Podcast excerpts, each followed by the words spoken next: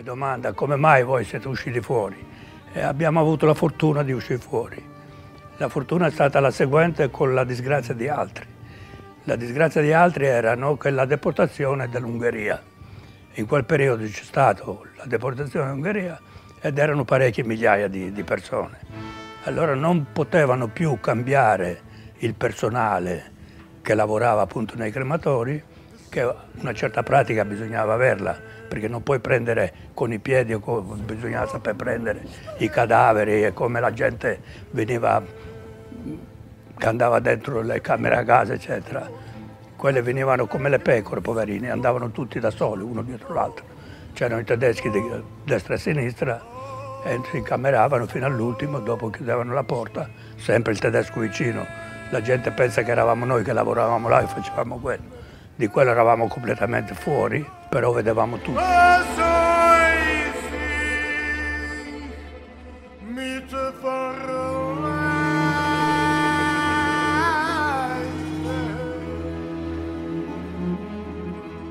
E difatti, dopo aver chiuso, il tedesco guardava per un, la spietta che c'era nella porta e guardava internamente per vedere addirittura la morte di queste persone.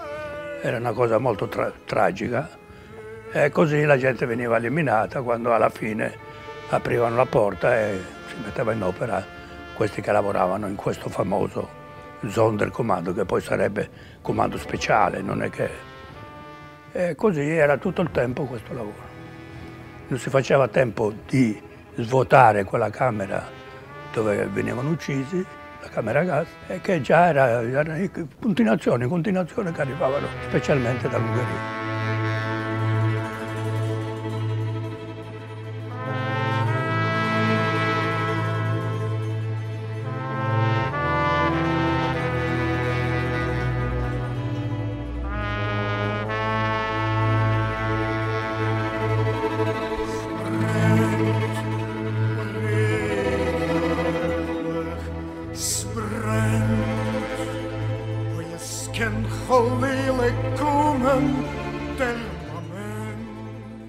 Quella che abbiamo appena sentito è la voce di Shlomo Venezia, uno dei sopravvissuti alla Shoah. Quel nome, Venezia, rievocava il tempo in cui i suoi antenati, espulsi dalla Spagna nel 1492, si erano fermati nella città della laguna, prima di proseguire per le coste greche.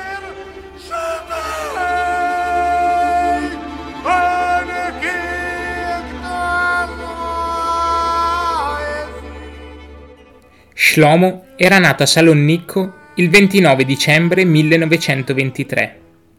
Il padre aveva trasmesso ai figli la cittadinanza italiana, quasi fosse una difesa che avrebbe dovuto proteggerli.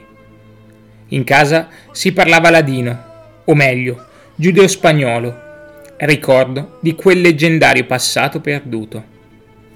La famiglia tentò di fuggire durante l'occupazione nazista Furono però catturati, portati ad Atene e su un treno merci deportati ad Auschwitz, dove giunsero l'11 aprile 1944.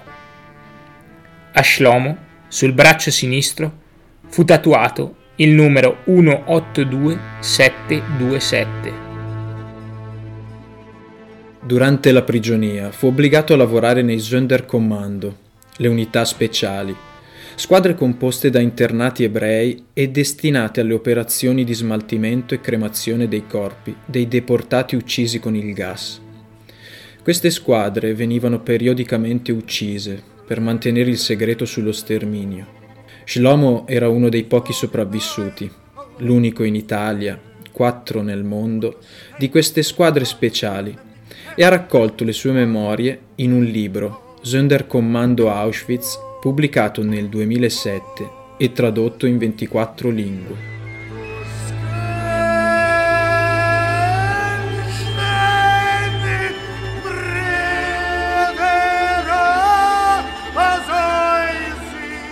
Ma di queste cose, fino al 1992, Shlomo non ne ha mai parlato, finché a Roma svastiche nere, impudenti e minacciose erano comparse d'un tratto a segnare i negozi degli ebrei lungo Viale Libia e nelle strade attigue del quartiere. La risposta di Shlomo fu di cominciare a testimoniare.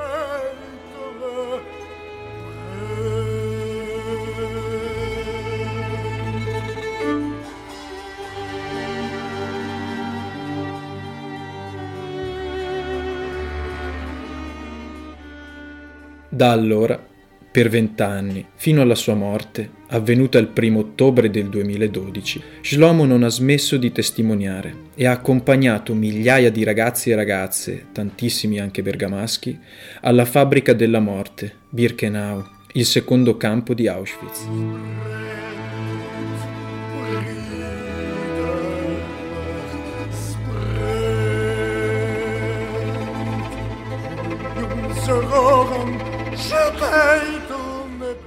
Oggi purtroppo non abbiamo più la fortuna di poter ascoltare Shlomo, ma abbiamo un'opportunità preziosa. Intervistare Marcello Pezzetti, il più importante storico italiano di Auschwitz, autore di numerosi testi, tra cui il libro della Shoah italiana, dove dà voce agli ebrei italiani sopravvissuti allo sterminio. Marcello Pezzetti è stato un amico carissimo di Shlomo e proprio Marcello, insieme a Ruggero Gabbai, firma il film che uscirà questo 27 gennaio in prima visione sulla RAI.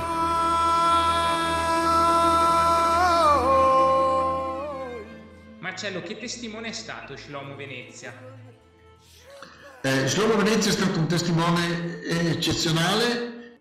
Shlomo senza pensare a che tipo di testimonianza avrebbe dato, dalla prima volta eh, si è capito che aveva una caratteristica, lui testimoniava solo quello che aveva visto o vissuto, mai una considerazione di valore, solo considerazione di fatto, quindi il miglior testimone in assoluto.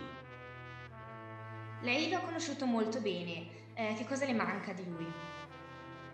A me manca lui, non qualcosa di lui. Mi, eh, mi manca la sua presenza, mi mancano i suoi silenzi e mi mancano le sue poche parole sagge eh, e piene d'amore senza mai, mai, mai eh, un eccesso di emotività, ma molto dense. Eh, nel documentario chiaramente avete fatto delle scelte. A cos'è che avete dato maggiormente spazio? Che scelte avete privilegiato? Eh, il suo racconto, la scelta è proprio il suo racconto. E, eh, eh abbiamo cercato di far capire al pubblico qual è stato il meccanismo di messa a morte, perché solo attraverso la testimonianza di un Sonderkommando, e lui è uno dei pochissimi che hanno parlato, si è capito eh, in fondo il cuore purtroppo dello sterminio.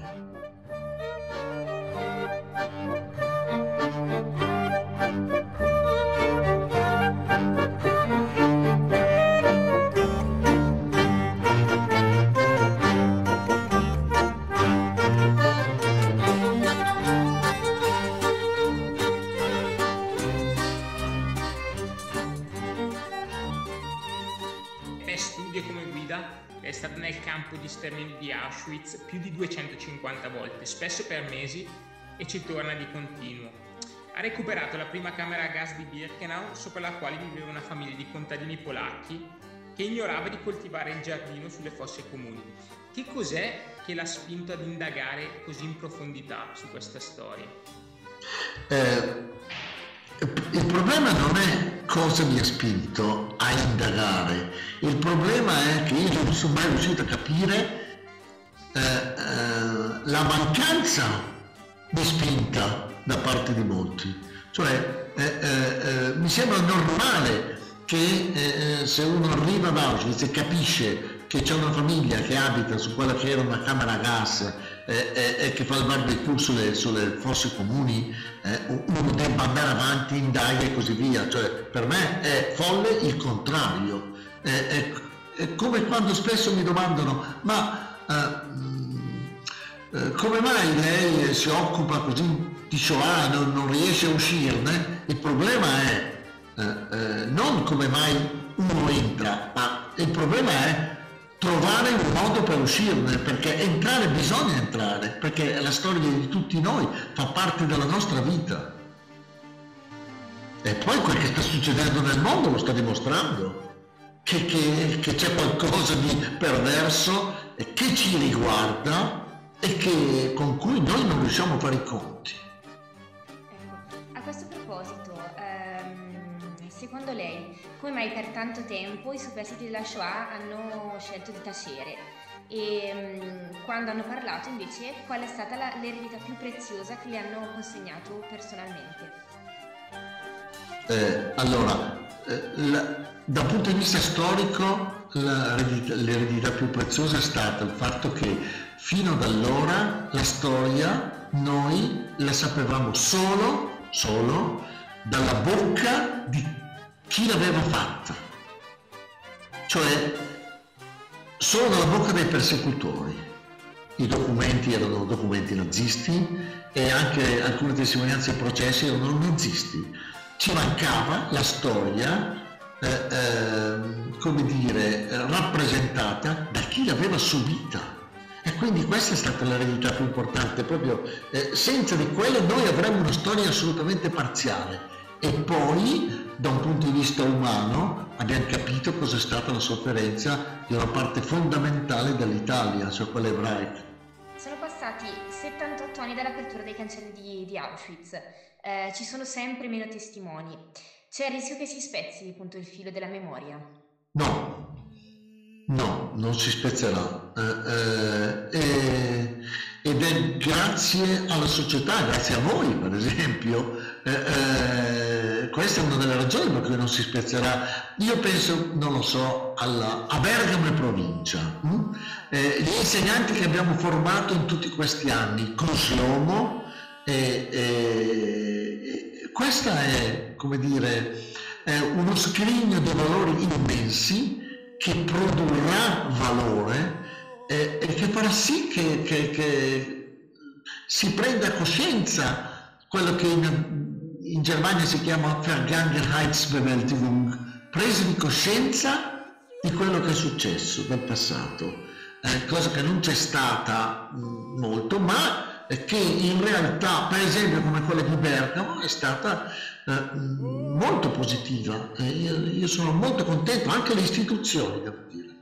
Che cosa fare oggi per custodire la memoria? Pensare alla memoria vuol dire affidarsi troppo, troppo alla spettacolarizzazione dei media eh, eh, eh, e non fare un uso politico della memoria, anche questo è un altro gravissimo mh, mm, pericolo. Mh, eh, mm, la memoria è memoria di qualcosa Ora, eh, eh, oggi eh, sembra che leggendo i giornali, vedendo servizi televisivi, anche il cinema e così via, si parla di memoria senza pensare che se la memoria è memoria di qualcosa, quel qualcosa noi lo dobbiamo conoscere, deve essere una parte di noi. Quindi io mi ricollegherei ai fatti, alla storia.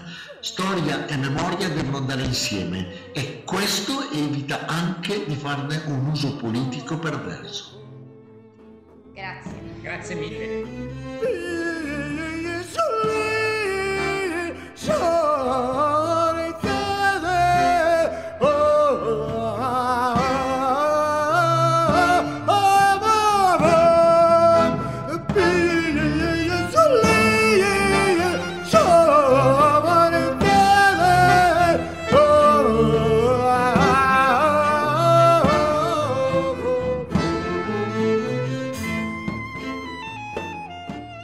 Abbiamo deciso di concludere questa puntata con alcune delle parole che la senatrice a vita Liliana Segre ci ha regalato la sera del 12 ottobre 2018 nella gremita basilica di Santa Maria Maggiore.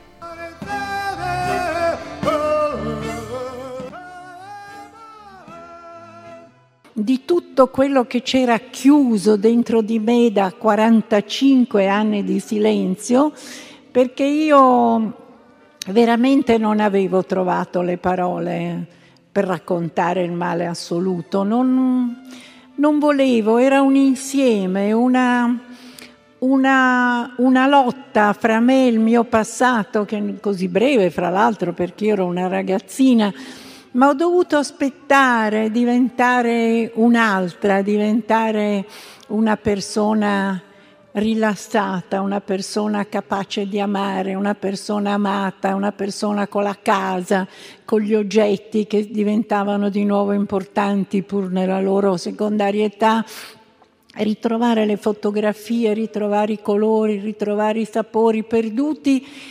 E dopo 45 anni di questo logorio profondo, ecco che mi ero sentita improvvisamente diventata nonna, pronta a parlare a quegli studenti, a quei ragazzi, a quelle ragazze, miei nipoti ideali da anni subito, da quando sono diventata nonna io, perché sapevo che così essendomi sciolta nella dolcezza di diventare nonna, avrei trovato le parole. Per raccontare una storia in cui il male assoluto iniziale pian piano, pian piano si allontana, tanto da trovare la serenità per raccontarlo senza mai parlare di odio e di vendetta. Perché anche se io sono così vecchia, che ho 88 anni, quando il presidente Mattarella mi ha chiamato, poi sono andata a Roma e ho parlato con lui che è una persona squisita, timido, triste, senza mai retorica, mi piace moltissimo, mi ha detto signora cosa ha pensato quando io l'ho nominata senatrice a vita? E gli ho detto presidente, anche se io sono così vecchia, come tutti noi al mondo, rimaniamo sempre quei bambini che siamo stati. E io sono sempre quella bambina che è stata espulsa dalla scuola per non aver fatto nulla, espulsa è una parola pesante a scuola, pesantissima, e che mi aveva fatto chiedere ma perché, ma perché, ma perché, ma perché? E 80 anni dopo quella stessa bambina diventata vecchia vede che le si aprono le porte del Senato di quella stessa Italia che mi aveva allora condannato a essere, a diventare una diversa, una espulsa dalla scuola, una di serie B per poi diventare di serie Z. E lui fu straordinario, mi fece quasi vergognare di questa risposta perché lui mi dice, vede, signora, lei ha pensato a se stessa bambina che adesso diventa senatrice, si aprono le porte del Senato. Io invece, vede, io ho una figlia, infatti ha una figlia il Presidente, e quando l'ho nominata io ho pensato a suo papà.